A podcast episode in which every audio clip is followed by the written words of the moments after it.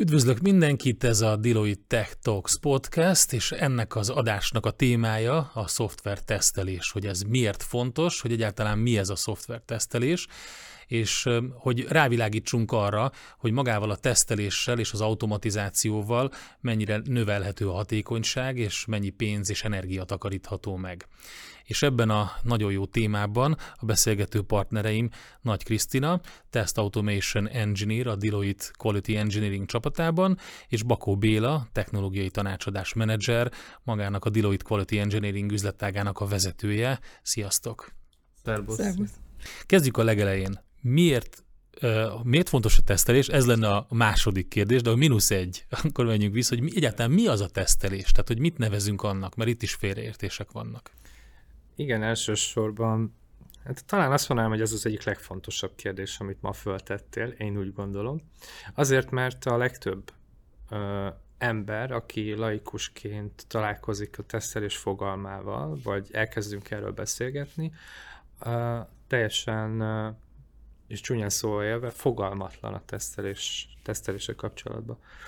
Sokan azt képzelik, hogy hát, hogy leülnek a gép elé, és uh, nyomogatnak valamilyen weboldalt, vagy valamilyen alkalmazást, ami részben, nagyon kis részben fedi a valóságot. De maga a tesztelés a sokkal komplexebb, mint fogalom.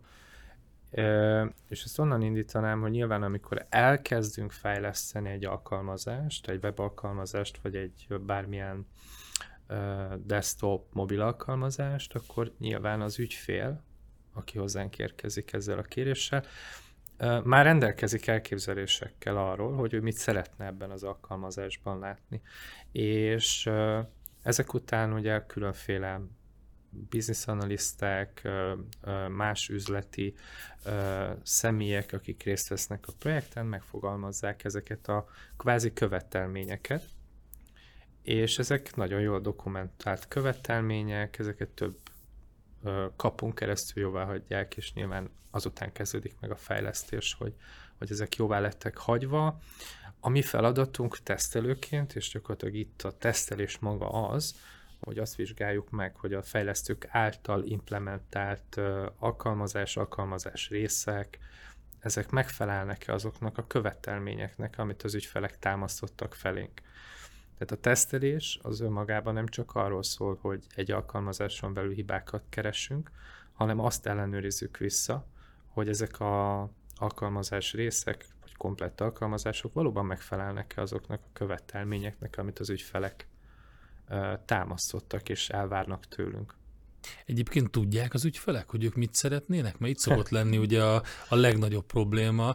Van ez a, biztos láttátok, ez a híres mémé vált hintás Persze. jelenet, hogy mi az ügyfél igény, és akkor mit valósítottak ebből. Tehát, hogy, hogy a brief, a, amit, amit ő mond, az, az, az jól van megfogalmazva? Mi a tapasztalat? sokszor nem, és igazából szerintem a tesztelésben is egy ilyen kicsit ilyen paradigmaváltás, hogy minél korábban folyjanak bele a tesztelők már a szoftverfejlesztési életciklusba, tehát már magukat a, a biznisznek a követelményeit is elemzik, és már egy tesztelői hozzáállással néznek rá, hogy ez mondjuk, hogyha tényleg ezt leimplementálják a fejlesztők, akkor ez tényleg mondjuk egy biztonságos rendszer lesz -e például, vagy tél, ez Aha. ténylegesen egy mondjuk egy jól performáló rendszer lesz -e. Nem is biztos, Tehát hogy ez... arra van szüksége, ugye? Tehát neki van egy Igen. elképzelése, vagy igazából egy, egy, egy, egy ilyen kívánság, hogy ő szeretne egy olyat, hogy, és lehet, hogyha már az elején a folyamatba be van vonva minden rész, akkor lehet, hogy kiderül, hogy hát itt szükség lenne még több mindenre, vagy nem teljesen erre. Pontosan. Pontosan, igen. Pontosan. Hát ezt angolul ez a shift leftnek szoktak hívni, hogy minél korábban már a szoftverfejlesztés ciklusában elkezdjünk teszteléssel gondolkozni.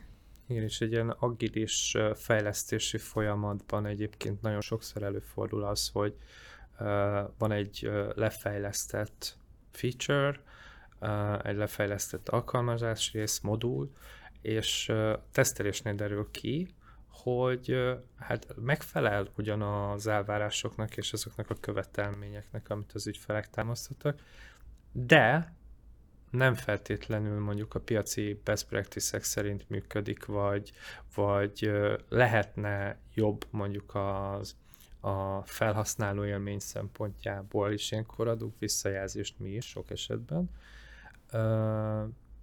és sok esetben ezekre a visszajelzésekre építendő vagy épülendően jelennek meg olyan úgynevezett change requestek, amiket ugyanúgy majd az uh-huh. implementáció során be kell építeni. Tehát igen, itt már nagyon a legkoraibb fázistól kezdve érdemes a tesztelőket bevonni.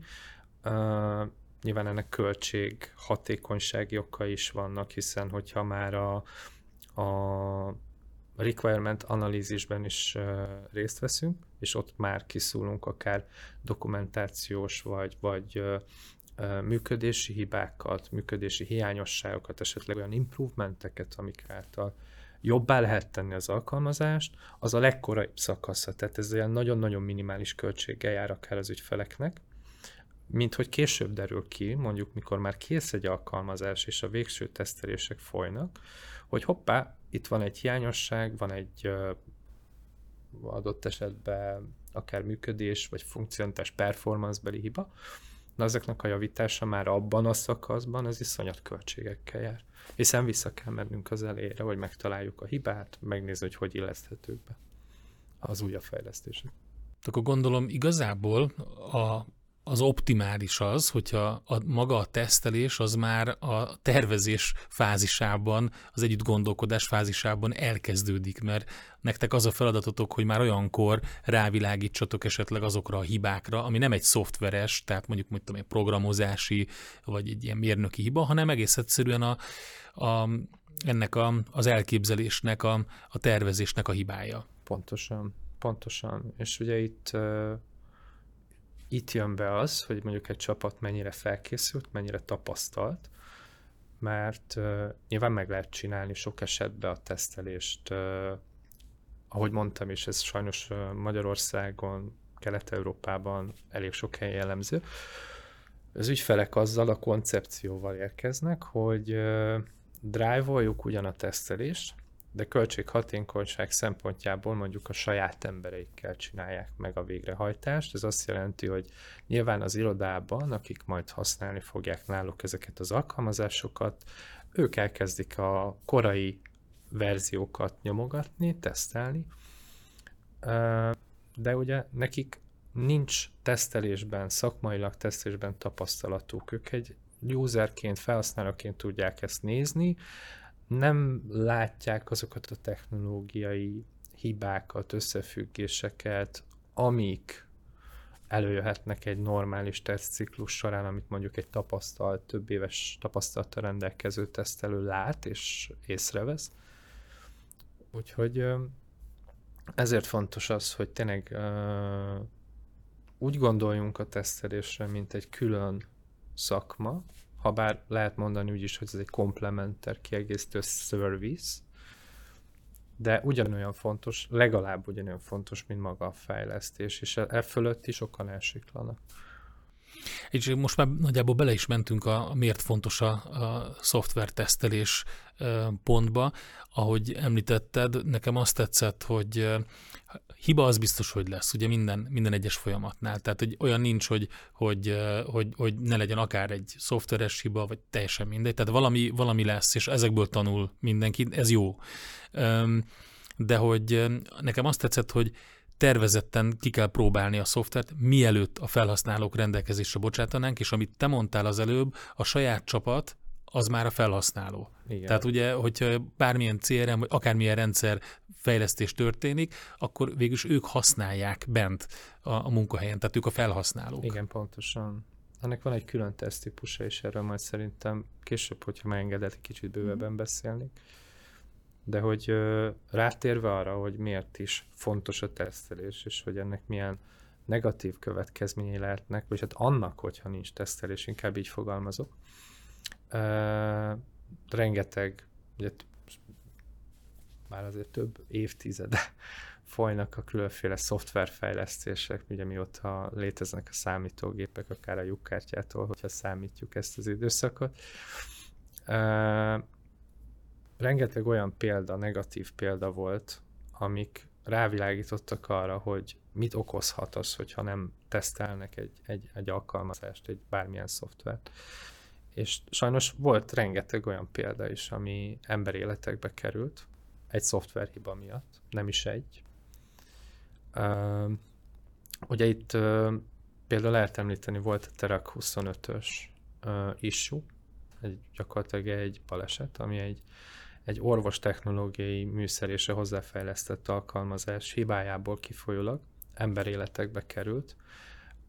Nem lehet tudni pontosan, hogy hány ember élet múlt ezen, de valójában egy, egy olyan szoftverhiba okozta a, a, a problémát, ami maga az orvosi eszköz, ez egy radio, radioaktív röntgen eszköz volt, és hogy a szoftver nem jól kezelte a sugárzás mennyiségét, amit a betegek kaptak. Hú, és... rosszul hangzik.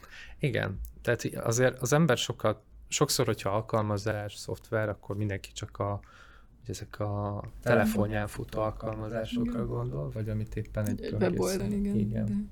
De... de hogy ugye alkalmazás futtat, alkalmazás fut az orvosi műszerek mögött, a repülésben is, és most megint egy ilyen living példa, ami, ami valós életből származik, például egy Boeing esetében volt olyan, ami sajnos emberéletekbe került. Tudunk kell azt, hogy például egy, egy repülőgépen uh, úgynevezett real-time rendszerek futnak. Ezek a real-time rendszerek ez azért szükségesek, mert olyan mennyiségű adat érkezik egy repülőgépre a repülés menete közben, magasság, időjárási viszonyok, szél, súlyváltozás, légnyomás, stb. minden ilyen, ami, amit baromi nehéz kezelni, és ugye az az elvárás egy ilyen esetben, hogy a repülőgép azonnal mondjon meg, mondja meg azt, hogy mi a legpontosabb adat, hiszen a pilótának látnia kell hogy biztonságosan A-ból B-be juttassa az embereket. És itt a nagy adatmennyiség miatt, a relatíve kockázatos szoftver megoldások miatt nagyon-nagyon sok hiba faktor van, és hogyha ezek nincsenek tesztelve, ez nagyon sok ember életet is tud követelni, ami meg is történt korábban. Azt gondoltam volna, hogy, hogy ezek a standardek be vannak vezetve sokkal jobban, ott, ahol például milyen eszközök vannak. Tehát mondjuk a, az a folyamat, amiről most beszélni fogunk, hogy, hogy min érdemes,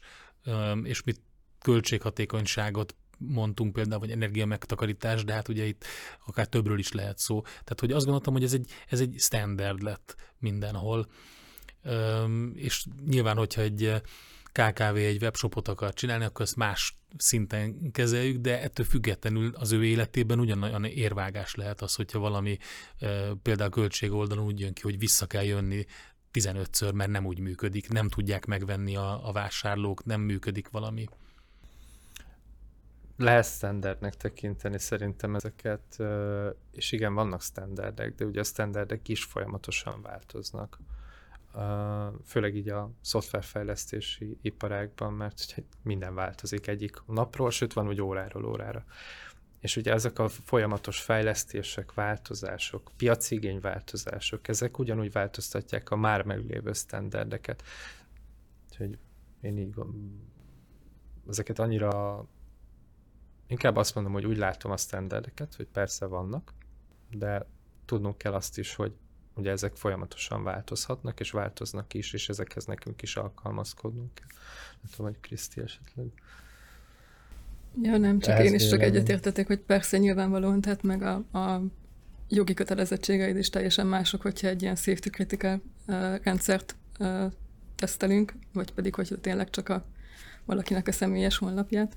De hogyha csak a, a mondjuk nem, nem csak a safety-t vesztük figyelembe, hanem hanem például mondjuk csak egy bármilyen kereskedői oldal, tehát ott is iszonyat nagy veszteséget tud generálni, például, hogyha nem, a, mondjuk a fizetési része a rendszernek nem működik rendesen. Hát az biztos. Senki nem fog meghalni, de mégis tönkre megy a, a, az egész céget. Tehát hát gondoljunk fontos, bele, hogy milyen a vásárlói preferencia ma, tehát egy pár másodperc van, ugye, és hogyha mondjuk nem működik valami, mm. akkor rögtön keresünk egy másik webshopot, és ott vásárolunk, és lehet, hogy észre sem veszi a, a, az, hogy mi történt.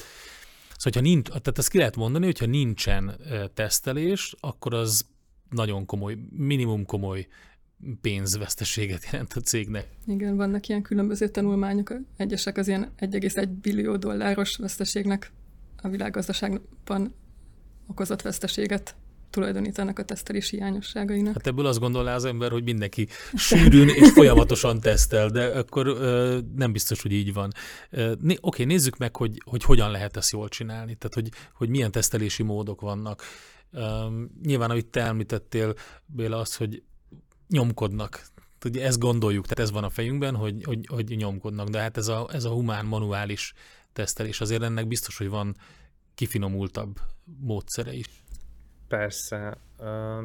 Hát alapvetően két nagy tesztelési módszer terület, technológia, hozzáállás, bárhogy is nevezzük, létezik. Ez az egyik ugye manuális tesztelés, amiről ugye, amit említettél te is.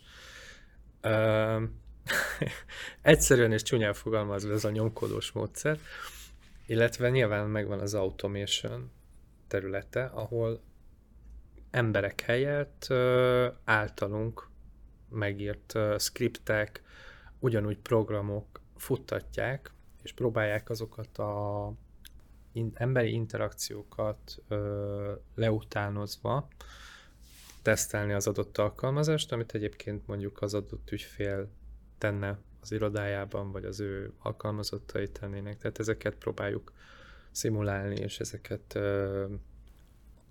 ezeket a skripteket ugye futtatni, ezeket folyamatosan fejleszteni, azt szerint, hogy mik az elvárások. Milyen előnyei vannak az automatizált tesztelésnek? Először is azt szeretném tisztázni, hogy ugye mindkettőnek megvan a helye egy szoftvertesztelési folyamatban, tehát van, amikor a manuális tesztelés nem kerülhető el, sőt, sokkal inkább az a, az a legjobb megoldás, hogy manuálisan teszteljünk valamit. Ilyenek lehetnek például a felfedezői tesztelés, amikor először nézel rá egy szoftverre, akkor ezt nem fogod, tehát amíg nem ismered magát a rendszert, addig nem is tudod, fogod tudni automatizálni, sem azt.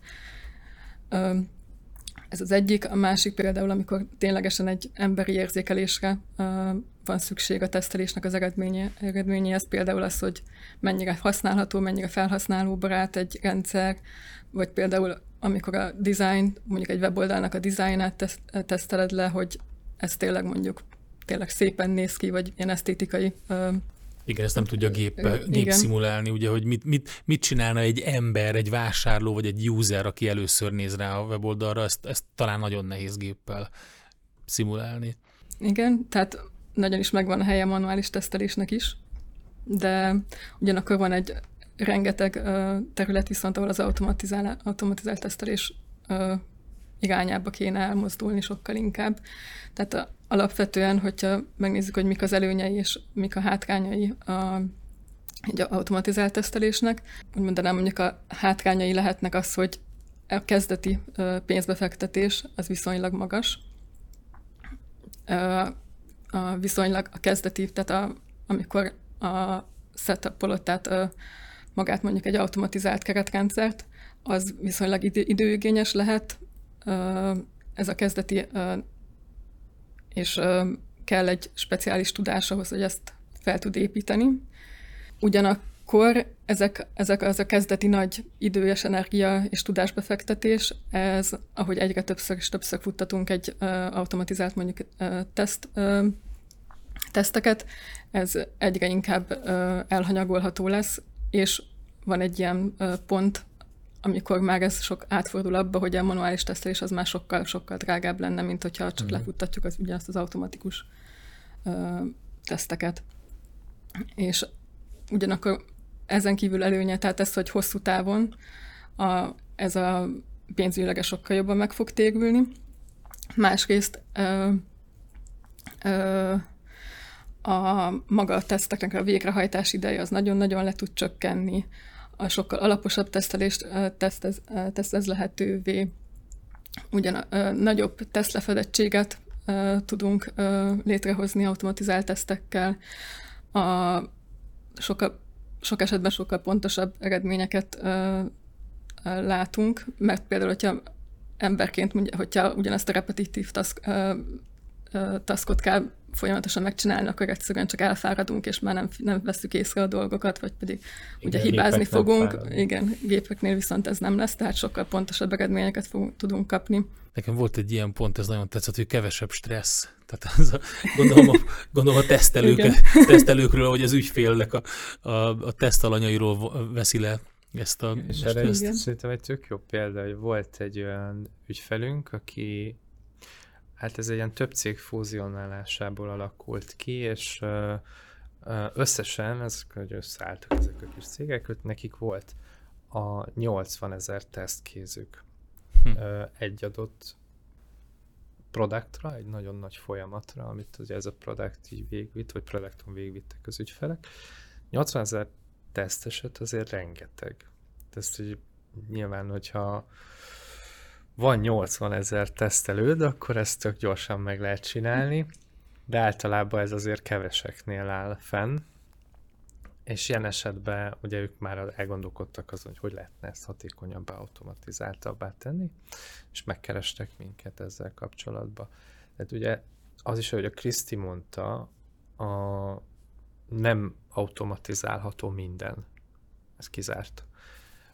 Függ attól, hogy milyen a komplexitása az adott tesztesetnek, hány lépésből áll, tényleg van esetleg olyan man, humán interakció, ami szükséges a folyamat során.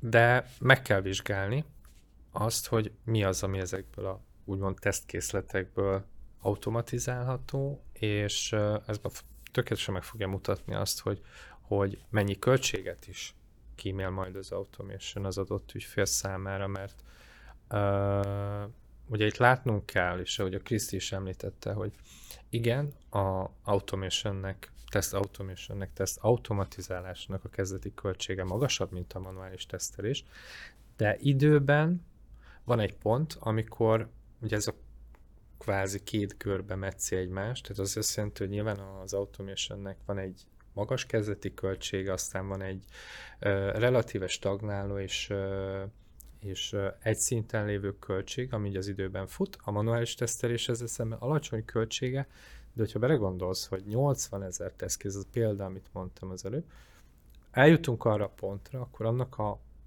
végrehajtása és a költség az, az, az iszonyat magas lesz. Mert ugye emberek hajtják végre, sokkal, gyors, sokkal lassabban, mint a gépek, 8 órán belül kell, hogy végrehajtsák, hiszen limitált a munkaidő. El fognak fáradni, sokkal több hibát ejtenek, mint a gépek. Tehát látni kell azt, hogy mikor jön el az a pont, amikor az automation ö, költséget kímél az ügyfélnek, és nem is kis költségkímélésről beszélünk itt, azért súlyos 10-20-100 ezer eurókról, akár hogyha attól függően, hogy mekkora a tesztkészlet, mekkora a komplexitás, és mekkora a végrehajtásra adott idő amit... Igen, engem az zavarna a legjobban, teljesen laikusként, hogy van egy pont, ahol a humán tesztelők öm, lehet, hogy átsiklanak dolgok fölött. Tehát nem teszteli le bizonyos részeit a szoftvernek, és ő teljes, teljesnek érzi, amit csinált, a munkáját.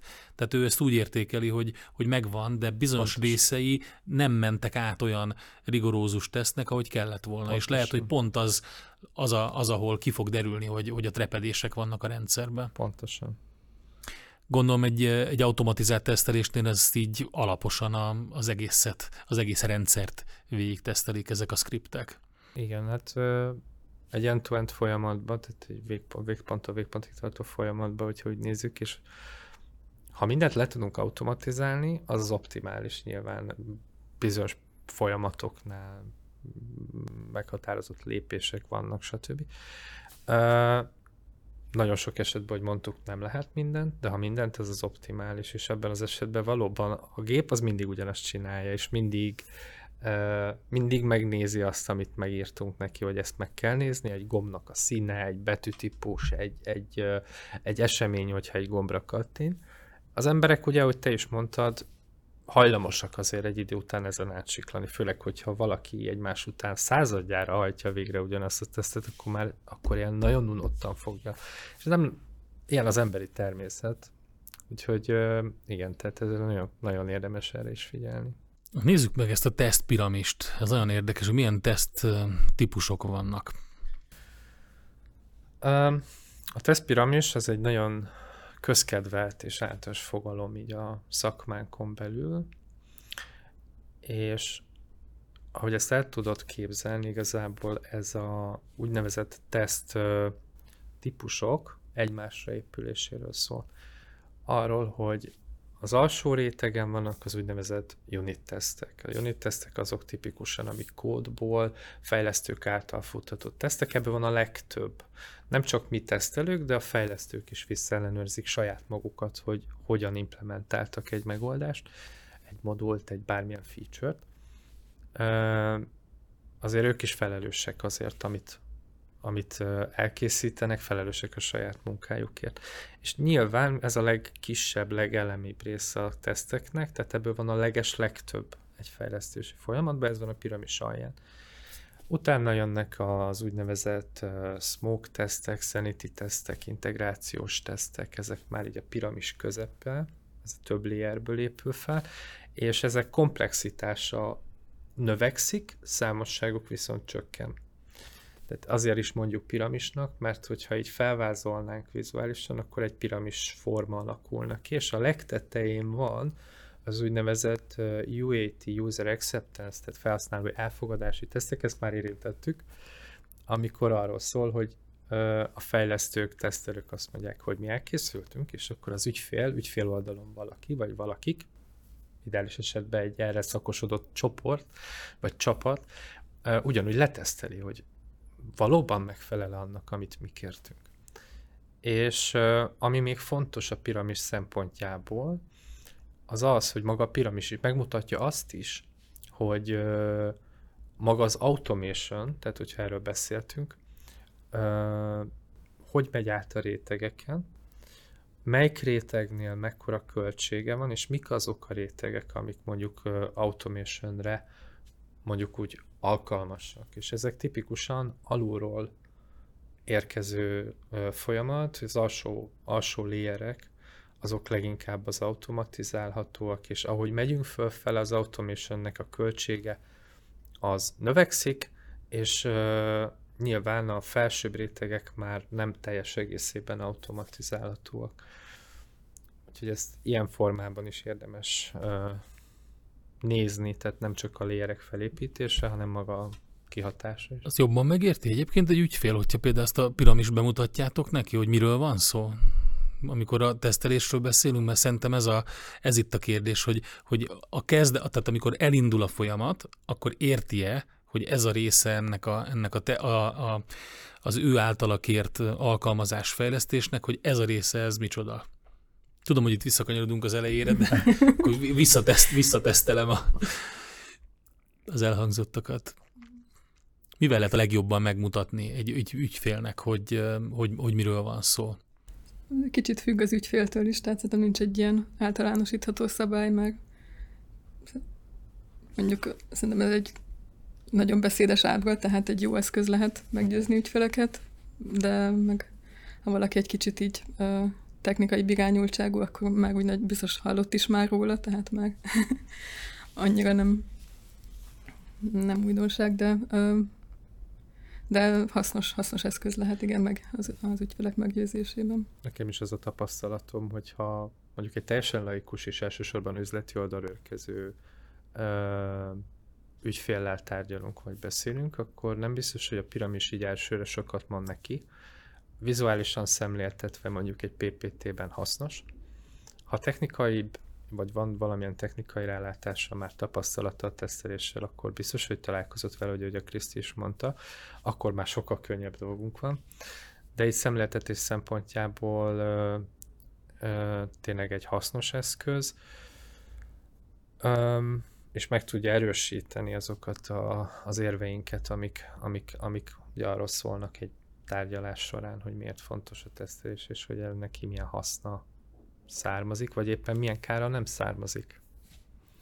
Lehet, hogy a, ugye általában ketten szoktak érkezni, az egyik a, mondjuk a controlling, vagy a tulajdonos, a másik a, technikai oldal, és lehet, hogy már a technikai oldal ismeri azt, hogy, hogy erre szükség van, de ugye azzal a ROI ábrával, Return on Investment ábrával, amit mondtál, hogy hol az a pont, amikor átmegy az automatizáció és a, a manuális tesztelés, azzal a, a, a a pénzcsap is meggyőzhető Igen, ebben meg, a folyamatban.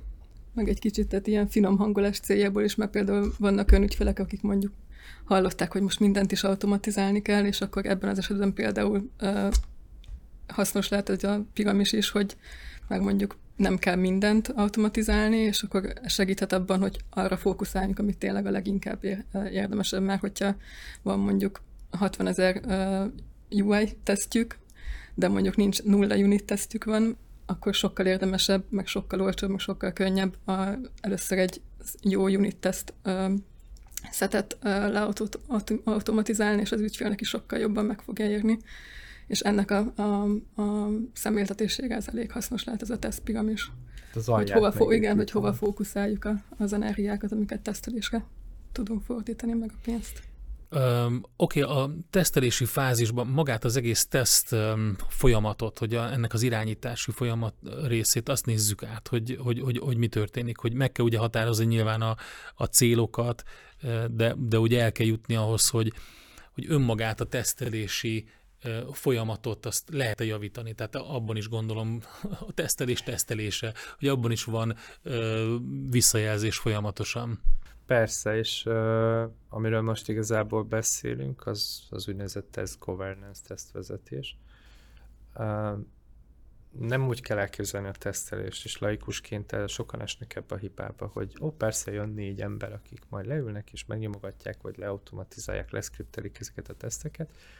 Önmagában ez nem elég. Tehát nyilván a tesztelésnek megvan egy jól optimalizált folyamata, több layeren keresztül, több szereplővel, ami meg van határozva, és ugye ez gyakorlatilag, erre vannak best practices és a governance az, az tipikusan egy olyan layer, ami mindig jelen van a tesztelésben. Hogy mit jelent ez, tehát a governance és maga a tesztvezetés, az ott nem feltétlenül a tesztelőkből kerül ki egy tesztmenedzser. A tesztmenedzser az a role, az a szerepkör, amikor ugye van egy emberke, aki folyamatosan az ügyféllel, a teljes csapattal, a csapatvezetéssel, a projektvezetéssel kommunikál, a tesztelőkkel folyamatosan kommunikál, tehát kvázi egy ilyen hidat képez, és emellett ugye irányítja a tesztelési folyamatokat. Mert nem csak a technológiai oldalról közelítjük a tesztelést, hanem megnézzük azt, hogy mire van szükség, mi az a mi az a fejlesztési metodika, amit egyáltalán a projekten alkalmaznak, és erre mi a legoptimálisabb tesztelési módszertan, amit alkalmazni tudunk. Ugye ez is nagyon-nagyon fontos, sőt, talán ez az első legfontosabb lépése az egész folyamatnak. És itt jönnek be a tesztmenedzserek, és a tesztmenedzser elsődleges feladata, hogy ugye meghatározza, akár egy tesztarchitektel együtt, hogy mi az a tesztelési metodika, ami alkalmazható, majd ezek mentén meghatározza maga a folyamatokat, hogy hogy fogunk tesztelni. És ugye erre írunk egy tesztstratégiát, a tesztstratégiában minden ehhez köthető fontosabb információ benne kell, hogy legyen. Majd a tesztstratégiára mentén elkészíti mondjuk az úgynevezett tesztelési terveket, ami különféle tesztelési ciklusokra alkalmazható. És ö, ezeket folyamatosan, amíg van az tart az implementációs projekt, illetve folyamat, ezeket végig kell követni. Nyilván az egyes ciklusokat, egyes folyamatokat folyamatosan riportálni kell, ezt nem a tesztelők csinálják, nem csak a tesztelők, nyilván a, mondhatni, hogy a top management felé, ez a tesztmenedzser feladata. És a tesztmenedzser felelőssége és feladata az, hogy egy tesztelési ciklus után kimondja azt, hogy igen, a fejlesztés, az implementáció van abban a folyam, van abban a ö, állapotban, hogy átadható, és működőképes, és nem fog hibákat mhm. okozni. Uh-huh. Ez a health check? Nem, a health check az egy kicsit más. A health check az, az egy egyéb, tehát mondhatni azt, hogy egy szolgáltatás, és ez a mi csapatunknak is egy szolgáltatása, ami a test governance-hez köthető, ez igazából arról szól, hogyha érkezik hozzánk egy ügyfél, akinek van már tesztelői csapata van, tesztelés náluk, de nem biztos benne, hogy ez épp a legoptimálisabb, vagy, vagy épp a legújabb piaci trendek, best practices szerint működik, akkor megkeres minket, és mi megnézzük, megvizsgáljuk azokat a folyamatokat, azokat a dokumentációkat, amik, amiket ők követnek, és ők csinálnak, és megmondjuk, hogy ez mennyire felel meg a legújabb trendeknek, vagy mik azok a weak pointok, amik, amik azonosíthatók és optimalizálhatóak, azáltal, hogy mondjuk hatékonyabbá tegye a munkáját, és költséget csökkentsen.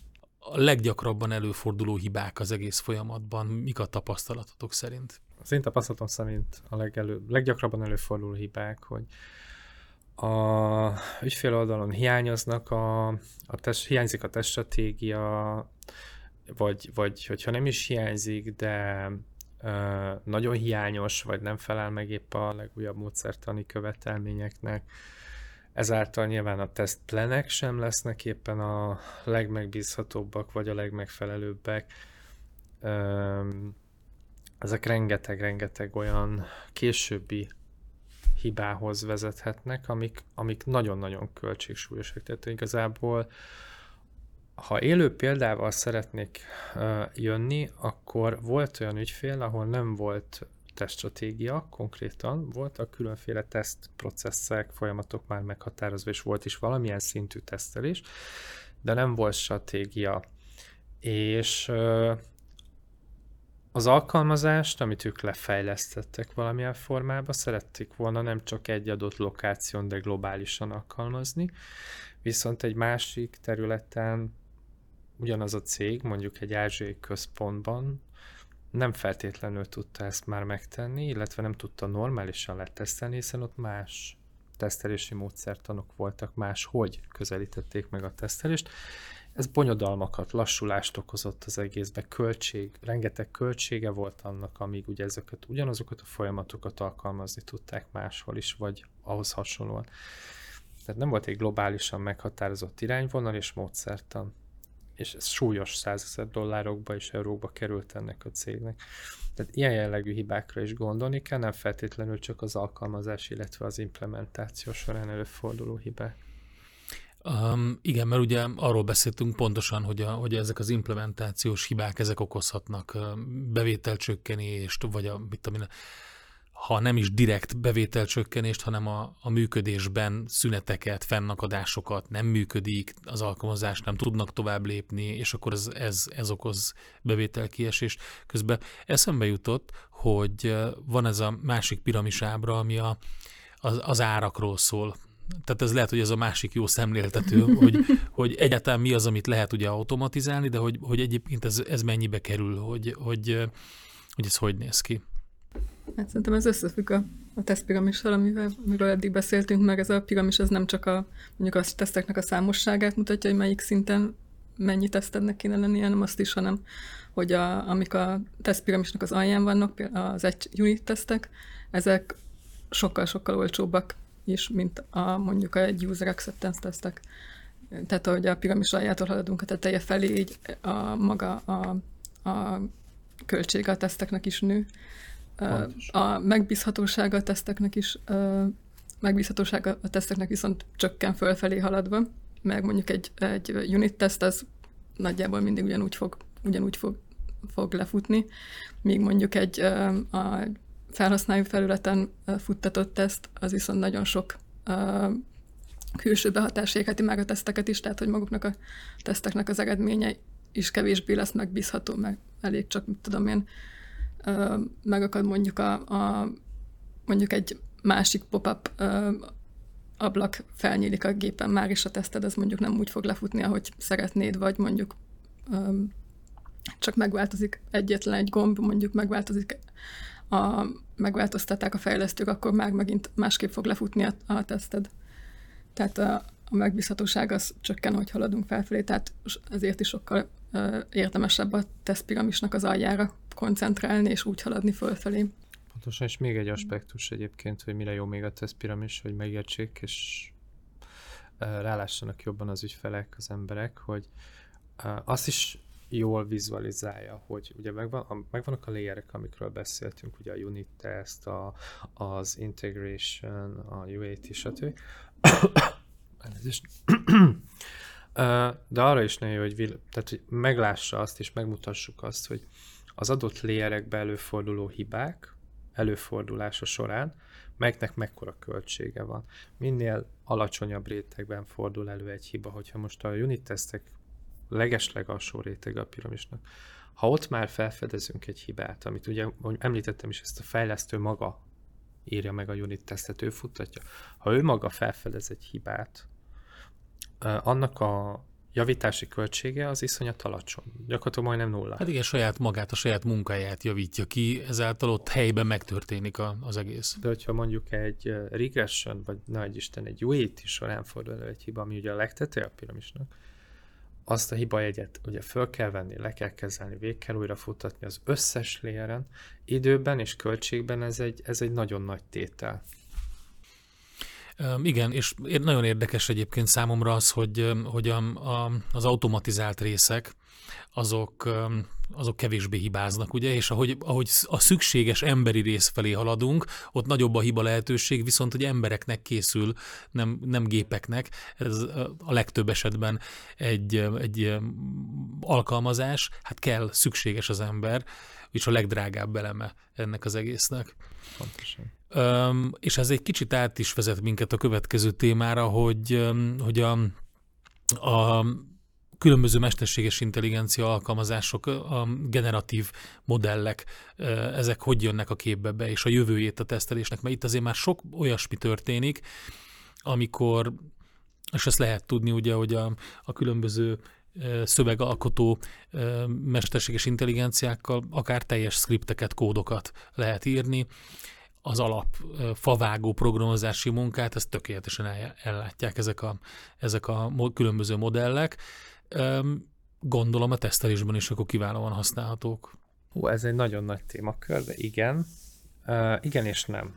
A rövid válasz az igen, az azért, mert ugye azt látjuk, hogy jelenleg ezek a mesterséges intelligenciák, ezek, uh, ahogy te is említetted, ugye gyakorlatilag szövegértelmezésre használhatóak, szövegek összefoglalására, akár script, ezáltal skriptek írására. De azt is látnunk kell, hogy hol tart maga a, a GenAI és az egész mesterséges intelligencia fejlesztés jelenleg.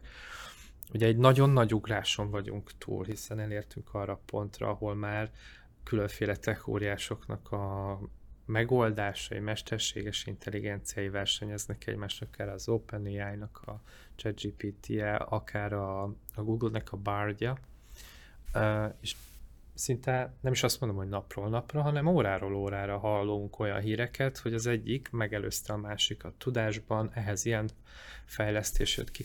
De azt is látnunk kell, hogy még mindig ott tartunk, hogy nincs valós generatív AI, mesterséges intelligencia, ezek még mindig valahol félúton, vagy talán negyed-harmad úton vannak, a, a gyenge ai a generatív ai És igen, nagyon sok olyan ö, területe, feladata van a tesztelésnek, amit nem mondom azt, hogy ki tudnak váltani, de nagyon nagy mértékben tudják segíteni.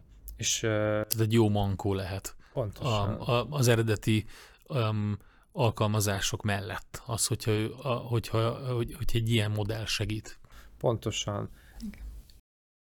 Egy új eszköz a tár- tesztelők tárházában, amit tudni kell, hogy hol lehet használni, és akkor, akkor nagyon sokat segíthet, de azért nem mondhatjuk azt, hogy innentől kezdve ne vegyetek föl tesztelőket, és minden csak mesterséges intelligenciával váltsunk. Igen, az nagyon messze van még. De ha tudjuk, hogy kell használni, akkor azért sokat, sokat segíthet a munkánk során.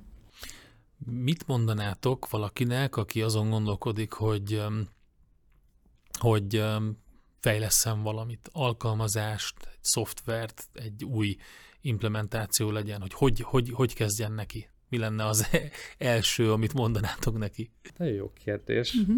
Hogy mit mondanék először? Először is találja meg azt a módszertant, ami alapján uh, a legoptimálisabban le tudja fejleszteni, mert szerintem ennek ez a kulcsa mindennek. Igen. Meg mérje fel jól, hogy a, a, a userek, akiknek ezt akarja, akik, tehát hogy egy valós, valós user problémát oldjon meg ezzel a, a szoftverrel, és azt arra az nagyon fontos szerintem a szoftver az elején, hogy ezt nagyon jól feltérképzel, hogy ténylegesen mire van szükségük, mire, mi, melyik, mi lenne arra a legoptimálisabb megoldás. Tehát, hogy szerintem a összes szoftverfejlesztésen egy kicsit inkább gondolkodjunk először, és ne rögtön belevágni a, a Hát csak a itt ugye a szomszéd kertje dolog jön elő Igen. szerintem, hogy bizonyos divathullámok vannak ebben is, hogy Igen. látja, hogy a, a másik konkurens ö, cégnek van egy ilyenje, akkor neki is kell egy ilyen. Lehet, hogy akkor nem a valós igényekre válaszol, hanem Ez szerintem egy hiba, uh, mert gyakorlatilag ezzel lemásol egy meglévő alkalmazást, és azért ez az egyik legnehezebb belépés szerintem a piacra, mert ha van már egy megoldás, amit sok felhasználó élvez, használ nap, mint nap, és ugyanezt lemásoljuk, azzal kilépni a piacra, hát szerintem relatív ez egy nagyon rövid öngyilkosság lesz így hirtelen. Igen, meg nagyon sok alaptőkének kell lennie, de Ilyen tekóriások lehet, hogy meg tudják ezt engedni maguknak, de kis cégként biztos, hogy nem. Hát a tekóriások is azért úgy oldják meg, hogy, hogy valami egyedi dolgot, amivel át tudnak felhasználókat vonzani magukhoz, azokat próbálnak belevinni ebbe a folyamatba. Hát én jobban beleláttam most a segítségetekkel ebbe az egészbe, és remélem, hogy ez a nézőknek is sikerül, úgyhogy akkor a módszertan és az, az igények. Lépjünk egyet vissza, ugye, és akkor állapítsuk meg, hogy mire van szükség, és utána választunk jó módszertant. Pontosan. De mindig az a kulcsa az egésznek, hogyha tisztában vagyunk azzal, hogy mi szeretnénk egy alkalmazást, és tudjuk teljesen tökéletesen tisztában vagyunk azzal, hogy ezt miért szeretnénk, milyen célra akarjuk használni, hogy határozzuk meg azokat a elvárásokat, amik, amik, amiket támasztunk az alkalmazással szembe. Ha ezek teljesen tisztán megvannak, és részletesen megvannak, akkor utána, hogy te is mondtad, és hogy mi is mondtuk, következő, hogy határozzuk meg azt a módszertant, ami alapján le akarjuk fejleszteni. Majd, hogyha ez megvan, akkor az meg is határozza egyben azt, hogy milyen tesztelési módszertannal lehet ezt letesztelni. Hát köszönöm szépen, hogy beavatatok a tesztelés hát a mikéntjeibe, fortéjaiba, folyamatába, meg egyáltalán, hogy mit jelent a tesztelés, és remélem, hogy a nézők is kicsit jobb képet kaptak arról, hogy ez miért fontos, és hogy ez miért egy nagyon jó folyamat. Úgyhogy Krisztina, Béla, köszönöm szépen. Köszönjük. Köszönjük.